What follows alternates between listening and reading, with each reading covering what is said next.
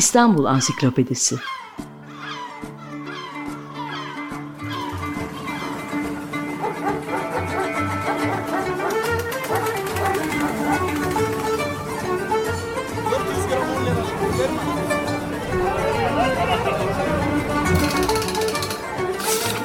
İnsanlar, olaylar, mekanlar, gelenekler ve ihtiyaçlar üzerinden şehrin tarihinden sayfalar.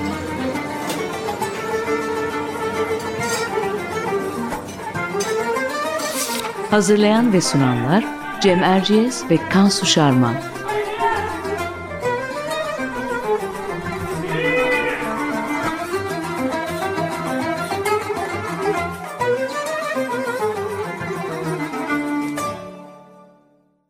Merhaba, ben Cem Erciyes. Açık Radyo'da Kansu Şarman'la birlikte hazırladığımız İstanbul Ansiklopedisi'nin yeni bir programındayız. Bu hafta konumuz İstanbul'un meydanları. Konuğumuz bu konuda uzun yıllardır çalışmaları ve yayınları olan şehir tarihi araştırmacısı Emre Yalçın. Hoş geldiniz Emre Bey. Hoş bulduk. Şimdi biz tabii e, İstanbul'un meydanlarını yapmak istedik ama malum İstanbul'un öyle kökü eskilere dayanan pek fazla meydanı yok. Meydan deyince iki yer öyle çıkıyor. Belki de e, böyle bir programı yapmayı kolaylaştıran yanı da bu. Beyazıt ve Taksim meydanları. Sanki iki farklı dünyayı e, temsil edermişçesine İstanbul'un iki eski meydanı bunlar. Biz de bugün onlardan söz edeceğiz. Her iki meydan da kentin gündelik hayatında üstlendikleri rol kadar demin söylediğim gibi onlara yüklenen siyasi anlamlarla da biliniyorlar. Beyazıt önce Bizans sonra Osmanlı bürokrasisinin, askeriyenin, Cumhuriyet döneminde ise öğrencilerin ve üniversitenin me- merkezi simgesi olmuş bir yer. Ama her zaman muhafazakar dünyanın göz bebeği ve ilgi odağı da olmuş bir meydan, bir kent parçası. Taksim ise e, Beyazıt'ın Doğu Roma'dan kalan 1500 yıllık geçmişine karşın 100 yıllık geçmişiyle hayli genç, tıpkı Cumhuriyet gibi modern dönemleri temsil eden e, bir kent alanı. Bu alan modern dönemin bütün siyasi çalkantılarından da doğrudan etkilenmiş bir yer.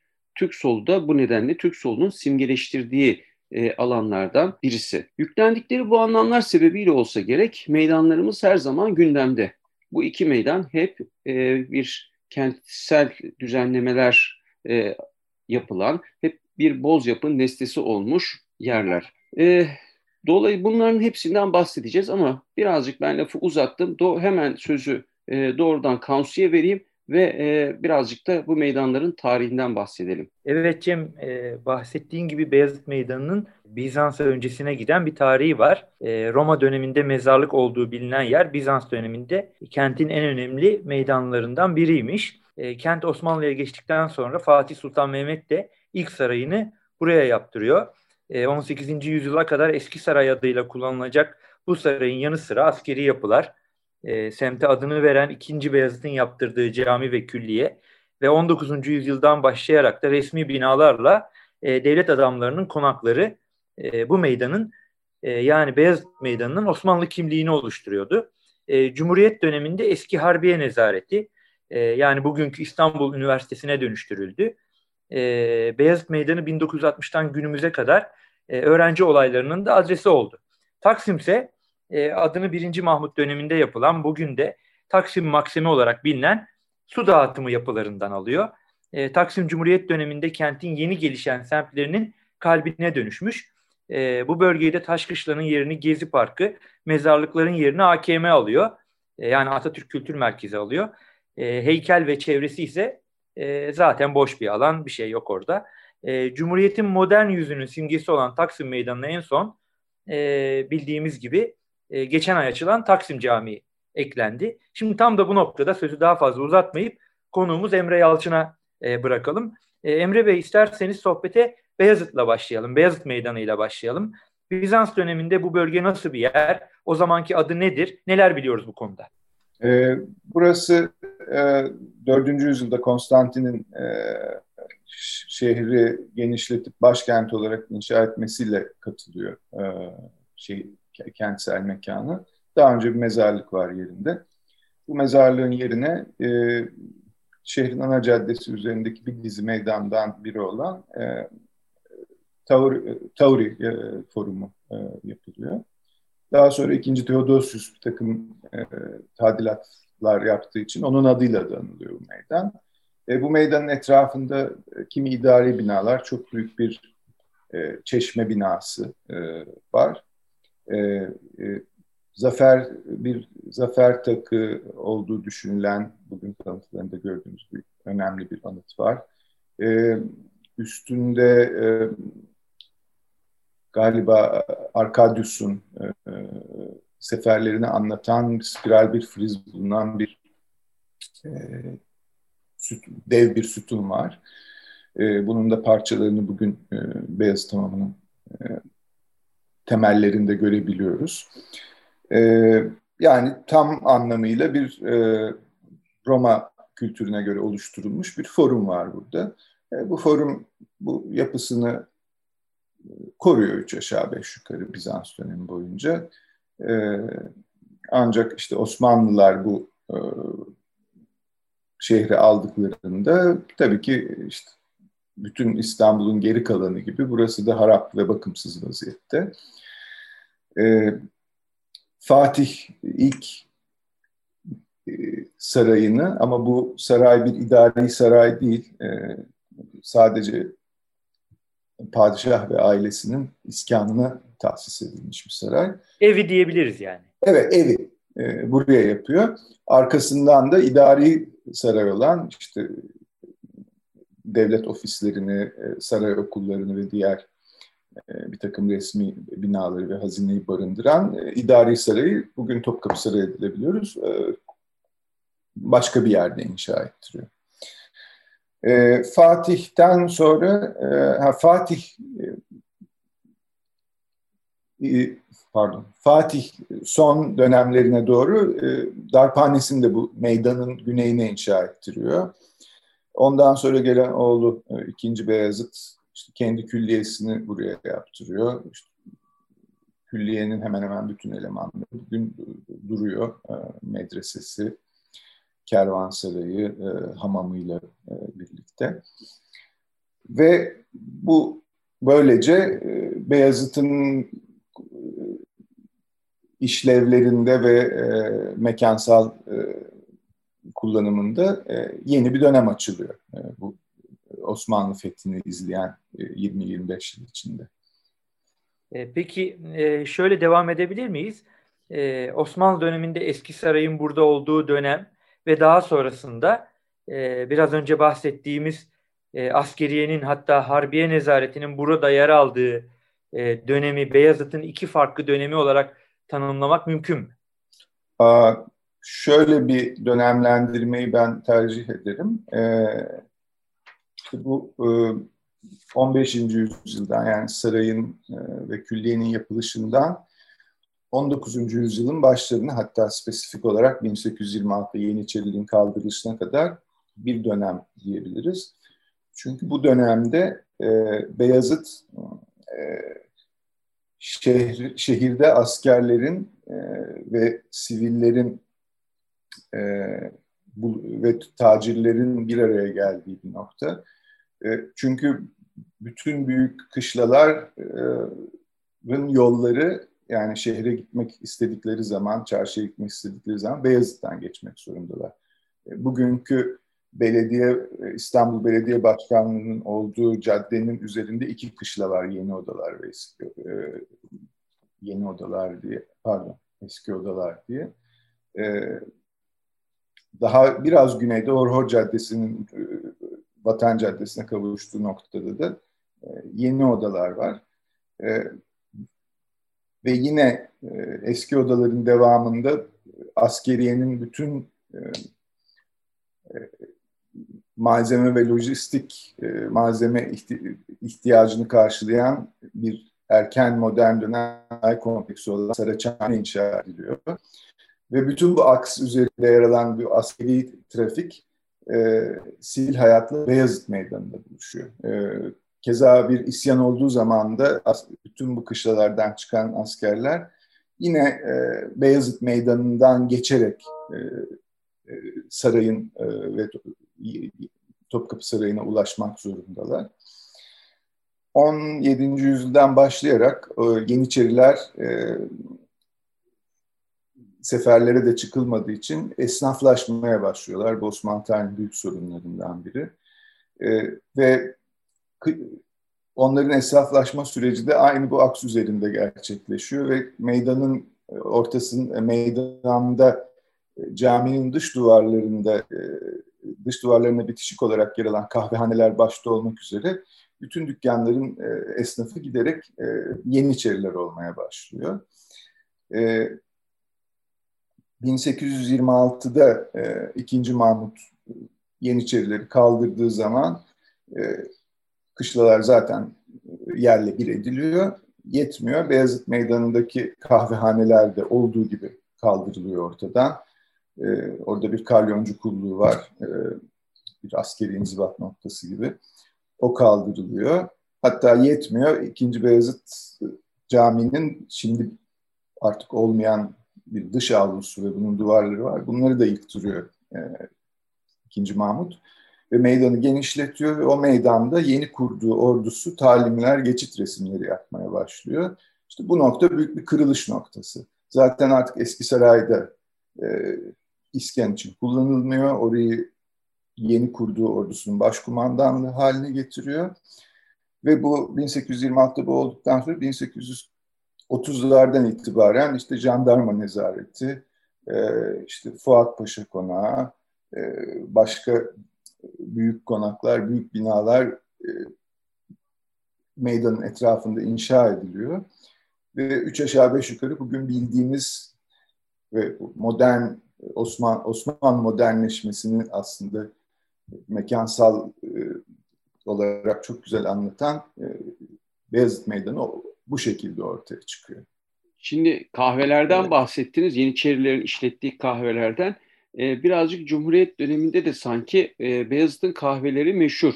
Orası böyle e, yani Harbiye Nezareti işte İstanbul Üniversitesi'ne e, dönüştükten sonra e, orası bir öğrenci ve gençlik merkezine dönüşüyor Beyazıt ve çevresi. İşte eskilerin e, küllük kahvesi var. Meşhur anlatılarda bitmek bilmez. Bizlerin de e, yetiştiği, yaşadığı Çınaraltı kahvesi var. Etraftaki medreseler çeşitli kahve kahvelere evet. dönüştü. Oraların kendine has sohbet ortamları, cemaati var. Bu kütüphaneleri vesaire ve sahafları da hesaba katarsak sanki Cumhuriyet döneminde Beyazıt daha bir tür kültürel merkez haline alıyor. Ne dersiniz? Katılır mısınız bu tespite? E, doğru, katılıyorum. E, çünkü e, Harbiye Nezareti oradayken takım kahvehaneler yine var.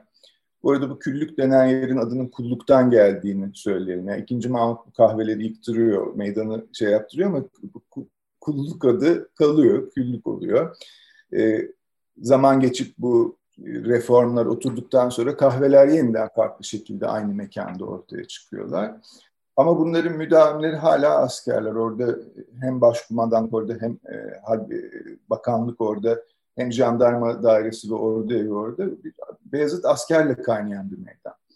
E, Cumhuriyet kurulup bu askerler oradan çekilip oraya üniversite geldikten sonra bu dediğiniz e, tablo ortaya çıkıyor. Daha önceden de varlar, yok değiller ama hakim değiller. E, yani 1930'lardan 60'lara kadar baktığınızda pek çok e, işte okumuş e, üniversite mezunu insanın e, işte dönemin entelektüellerinin ama daha çok muhafazakar entelektüellerin hatıralarında işte Küllük Kahvesi ve Beyazıt Kahvehaneleri gerçekten önemli bir yer tutar. Ben buraya küçük bir ek soru şey yapabilir miyim? Bir de Emre Yalçın'la daha önce birkaç kez konuşmuşluğumuz da var e, o, o meydanın düzenlemesi de birkaç kez değişmiş. İçin tam meydanın ortasından tramvay geçtiği, e, bir havuzun var olduğu kartpostallar, fotoğraflar çok sık karşımıza çıkar değil mi? Evet. Evet, e, meydan 1826'dan sonra e, 3-4 kez değişiyor. E, bu bu programın süresini sığdıramayız ama işte bu havuz da 1923 ile e, 1957 arasında e, meydanın ortasına yapılıyor. E, yapıldığı zaman ama e, pek e, İstanbullular ve İstanbullu aydınlar e, pek hoş karşılamıyorlar. Hem Namık Kemal'in hem Reşat Ekrem Koçu'nun ve başka pek çok aydının o sırada yazdığı yazılar şehrin meydanının ortasına niye insan havuz yapar? Meydan meydandır orada böyle bir gedik olmamak evet. bir tartışma var. Ama 1957'de bu havuz yıktırıldıktan sonra bir e, çok büyük bir takım değişiklikler yapılıyor Menderes döneminde o dönemin imarları çerçevesinde. E, yerine daha güzel bir şey konamadığı, konmadığı için e, bir e, nostalji nesnesi haline geliyor ama e, sanıyorum bizim kuşaklardan itibaren yani biz bu havuzu hiç görmemiş insan e, bir kuşaklardan sonra e, çok da üzerinde durulmuş bir şey değil. Maalesef talihsiz bir meydan. E, hiçbir tasarım e, hakkıyla uygulanmamış. Yeni yönetim bir takım duyurular yaptı ama henüz bir faaliyet görmüş değilim ben. Şimdi tabii yani e, Beyazıt Meydanı'nın düzenlenmesi bir tur, meşhur Turgut Cansever projesi vardır. İşte ya, uygulandı, uygulanamadı bir türlü. Yarım yamalak bir kısmı uygulandı, sonra geri duruldu vesaire gibi. E, o hakikaten talihsiz. Taksim Meydanı'nın düzenlemesi de pek çok. Yani ne kadar enteresan. Oranın da en simgesel planlama şey e, tasarımcılarından biri Vedat Dolakay galiba tahmin ediyorum. E, o da değişik anlamlar ihtiva ediyor. Ama şeyden girelim Taksim'e isterseniz. E, Taksim'de en son yapılan büyük yapı Taksim Camii. E, o, onun da tartışmaları çok eski. Yani e, birazcık onu bize özetler misiniz? Taksim Camii fikri ne zaman ilk ortaya çıkıyor? E, ve bu e, temel argümanlar neler? E, olabildiğince özet alabilirsek sizden Taksim Meydanı'ndan da bahsetmiş oluruz. Hakkı. Evet. E, Taksim Camii fikri e, çok partili demokrasiye geçişten sonra yani Demokrat Parti iktidarı döneminde ortaya çıkıyor. Ondan önce e, hükümetlerin dinle e, ilgisi e, çok farklı. E, benzer biçimde Ankara'ya da bir cami yapılması planlanıyor ve bu Ankara'daki e, Kocatepe Camii'ne dönüşüyor. E, Ankara'daki çok daha kısa sürede oluyor İstanbul'dakine göre. Taksim'de e, bu tartışmalar sürüyor, e, çeşitli tasarımlar yapılıyor, dernekler kuruluyor ama yani 1950'lerde başlayan bu tartışma işte ancak 2020'de e, somut bir sonuca ulaştı. E, çok Aslında büyük. şöyle diyebilir miyiz? Ee, hemen karşısında, bugünkü Taksim Camii'nin hemen karşısında İstiklal Caddesi ile Sıra Selvilerin köşesinde bulunan e, büyük kilise e, uzun yıllar caminin yapılmasını isteyenlerin de en önemli argümanlarından biri oldu. Biraz bu kiliseden bahsederek de bu konuyu açabiliriz belki. Tabii tabii. E, bu kilise 1880'de inşa edildi. E, Aslında oldukça geç. Edilip açılıyor. Evet orası da geç. Ve bu ilginç bir kilise. E, birincisi vakıf mülkü değil özel mülkiyete e, ait hala. Bir biçimde vakıflaştırılmamış. İkincisi e, Rum cemaatine ait olmakla birlikte Rum Ortodoks Kilisesi'ne bağlı değil, Yunyat denen e, Katolik yani e, Doğulu Katolik Hristiyanlara ait bir kilise. Yunyatlar e, Papa'yı tanıyorlar ama işte Rumlar çok da fazla daha ayrıntılı bir şey bilmiyorum bu konuda ne yazık ki. Biraz karmaşık bir konu. Ayatriada Kilisesi'nden bahsediyoruz. Evet, Ayatriada'dan evet. bahsediyoruz. E, ve 1950'lerde başlayan tartışmada şu öne sürülüyor. Şehrin Cumhuriyet Meydanı denen bu en önemli meydanında e, koskoca bir kilise var. Bu kilise hakim bu meydana. Halbuki burası bir Türk kentidir. Burada bir kilise varsa bir de cami de olmalıdır deniyor. Ve bu argüman her zaman kullanılıyor, öne sürülüyor. Böyle bir e, kilisenin oradaki varlığının öyle bir etkisi var. E, bu kilisenin e, kubbeli ve yüksek kuleli olması da e, yine Osmanlı modernleşmesinin bir sonucu. Tanzimat'a kadar e, Hristiyanların kubbeli binalar yapması yasak. Bütün Osmanlı, klasik Osmanlı kiliseleri çatılıdır. E, şeyleri alçaktır, çan kuleleri. Burada artık işte o Osmanlı modernleşmesinin sonucu olan bir bu işte eşitlik, cemaatler arası eşitlik anlayışının bir mekansal yani manifestosu gibidir aynı zamanda. Evet, süremiz hızla azalıyor. O yüzden son bir iki şeye daha değinip dilerseniz toparlayalım. O da tabii ki Taksim'in siyasi geçmişinden de söz etmek lazım. Camisinden, kilisesinden, kışlasından bahsettiğimiz gibi. Kışla deyince 1909'daki 31 Mart olayları dağın başlatıp bugün de devam eder ama belki de zirvesi 1977 kanlı 1 Mayıs. bu, evet. bu, bu, bu bunlar da e, yani bu meydanın kimliğinde önemli e, iz bırakmış olaylar. E, buna sizin ekleyeceğiniz başka e, detaylar da var mı Emre Bey? E, ben biraz geri gitmek istiyorum. E, çünkü e, hafızadan hafızanın gerilerine düşmüş e, ama aslında uzun süre toplumsal hafızayı etkilemiş bir e, hikayesi var Taksim Kışlası'nın. Bu kışlayı e, 3. Selim 1803'te inşa ettiriyor. E, Hemen bir yıl sonra Tabakçı Mustafa isyanı çıkıyor. E, kışla harap oluyor. Ve beş yıl süren bir onarım görüyor. E, 1847'de bu kartpostallardan tanıdığımız o süslü püslü cephesi yaptırılıyor. E, daha sevimli hale gelmesi. Fakat başlangıçta yok yani o öyle mi? Yok hayır çok düz bir yapı. E, çok sade bir yapı. E, bu Abdülaziz döneminde pek çok bu tarzda bina yapılırken bu Taksim Kışlası'nda o tarzı uyduruyorlar. E, fakat bu inşaat, yenileme inşaatı yapılırken bir yangın çıkıyor e, ve yine çok uzun bir e, yani bir yıldan fazla süren bir tamir. Aa, neredeyse Atatürk Kültür Merkezi'ne benzer bir e, hikayesi varmış kışlanında. Ama bir daha bitmedi daha. evet. 1850'de ee, bir yangın daha çıkıyor. Aman yani 3 sene sonra bu yangın ve onarımdan 3 sene sonra. 10 ee, yıl sürüyor bunun onarımı. 1860'larda ve 70'lerde bina artık o, o kadar tamir kaldırmaz vaziyette ki sürekli harap oluyor, sürekli tamir halinde. Ee, 1909'da e, işte son darbeyi 31 Mart sırasında yiyor. Orada işte çatışmalar sırasında top ateşine tutuluyor işte yangınlar çıkıyor filan. Zaten hani bina e, iler tutar tarafı kalmamış. Onun üzerine artık Osmanlı yöneticileri diyorlar ki ya biz bunu ayağa kaldırmaya, adım etmeye çalışacağımıza e, kurtulalım bundan. E, bu Cumhuriyet döneminde verilmiş bir karar değil. E, artık bina tamir kaldırmayacağı için 1910'lu e, yıllarda verilmiş bir karar ve bir e, inşaat şirketine devrediliyor, satılıyor. E, Talimhane Mahallesi'nin orijinal projesinde ilk projesinde kışla alanı da var. Oraya da binalar yapılıyor. Ama savaş çıkınca bu iş olmuyor.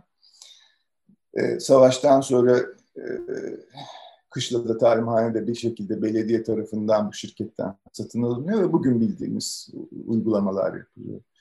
E, yani İstanbullular için bu kışla bütün onca kışların arasında e, en sevimsiz anları, en iflah olmaz e, bina olarak yer etmiş vaziyette. Ne yazık ki bunlar unutulmuş gitmiş. E, her şey böyle Cumhuriyet döneminde oldu bitti ve yıktırıldı e, gibi anlatılıyor.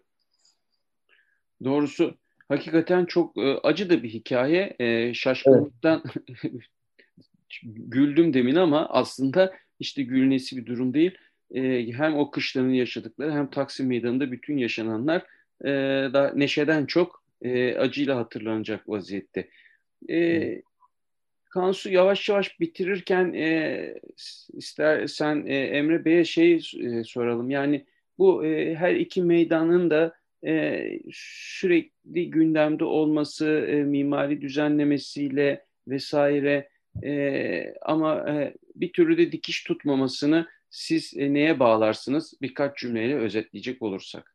Ah kurumsallaşma eksikliğine. Yani bugün e, İstanbul'un hala e, bir e, nazım planı tam anlamıyla oturtulabilmiş e, ve uygulamaya sokulabilmiş değil. Bir takım nazım planları üretiliyor, yürürlüğe sokuluyor ancak bunlar hiçbir zaman e, hakkınca uygulanamıyor. Bu yeni bir durum da 1960'lardan beri böyle.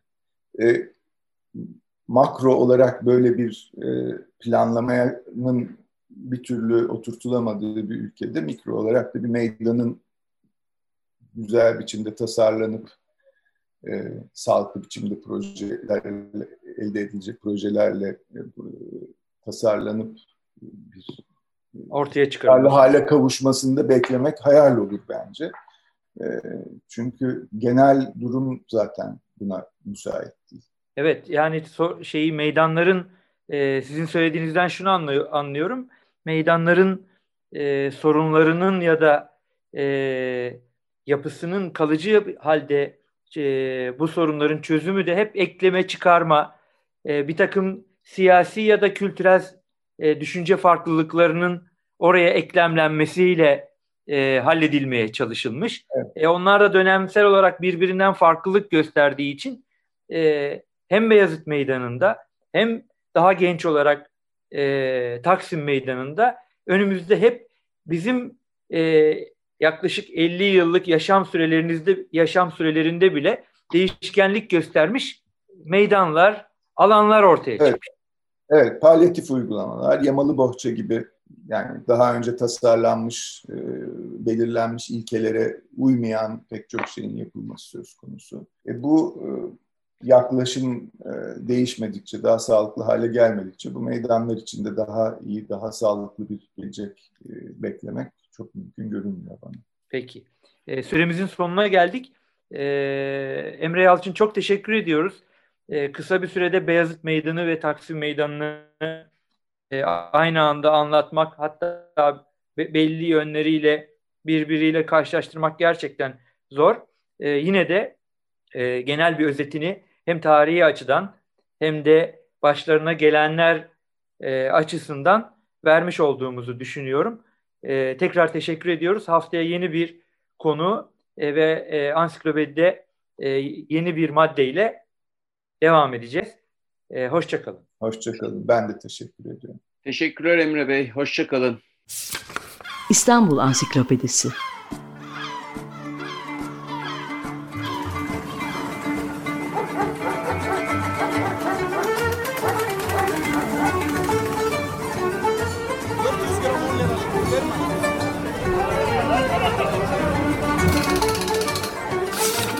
İnsanlar, olaylar, mekanlar, gelenekler ve ihtiyaçlar üzerinden şehrin tarihinden sayfalar.